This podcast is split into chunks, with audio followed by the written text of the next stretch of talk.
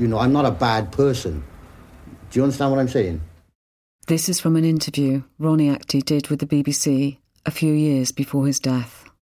You know, so I mean, why they want me off the street for the rest of my life, I don't know. I'd love to know why. You know, I'd like to know all those reasons. I one one day they'll come out. They'll come out, and everybody will know. Everybody. Ronnie's family say his mental health had badly deteriorated over the years since his acquittal. In the end, he refused to stay in his flat in a different area of the city, preferring to sleep in a shed in a friend's garden close to where he'd grown up. Ronnie's sisters, Samantha and Nicola, said he had refused all offers of help. The way he was living was. He clearly had severe mental oh, health problems. I cleaned it out. I didn't go there because I didn't want to see how he Oh, was my. living, but she I don't want to go shared into out. details like of how he lived in it because it's not nice to tell. I wouldn't like to divulge that for him, just for his sake. But no, because I think that people need to know because of what they did to him. And he only ended up living like that because of what he went through. But you could, you could see he was He was depressed. down. You could see he was. There's no doubt about hmm. it. There was there was nothing anyone, any of the family could have done. Had he been in the right state of mental health, whereas obviously if that hadn't have all happened with the case and everything, he would have been still been living a normal life. Hmm. Ronnie was found dead in September 2007. He had died of deep vein thrombosis. He was 49.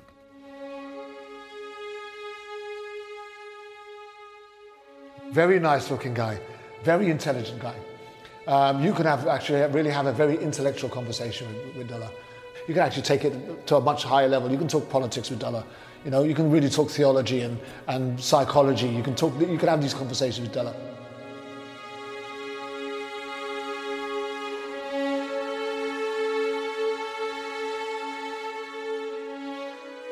They never only um, busted my life and the life of Tony Paris and Stephen Miller. They ruined families. They ruined families.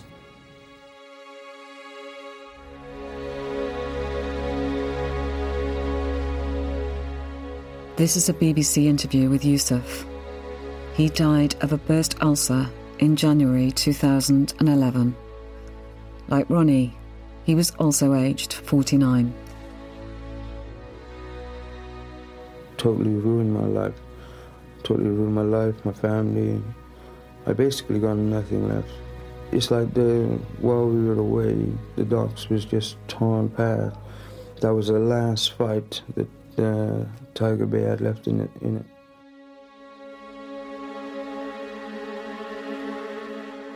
I, I'm going to tell you the truth, if I be honest, I just look at the system kill him. And that's my honest opinion.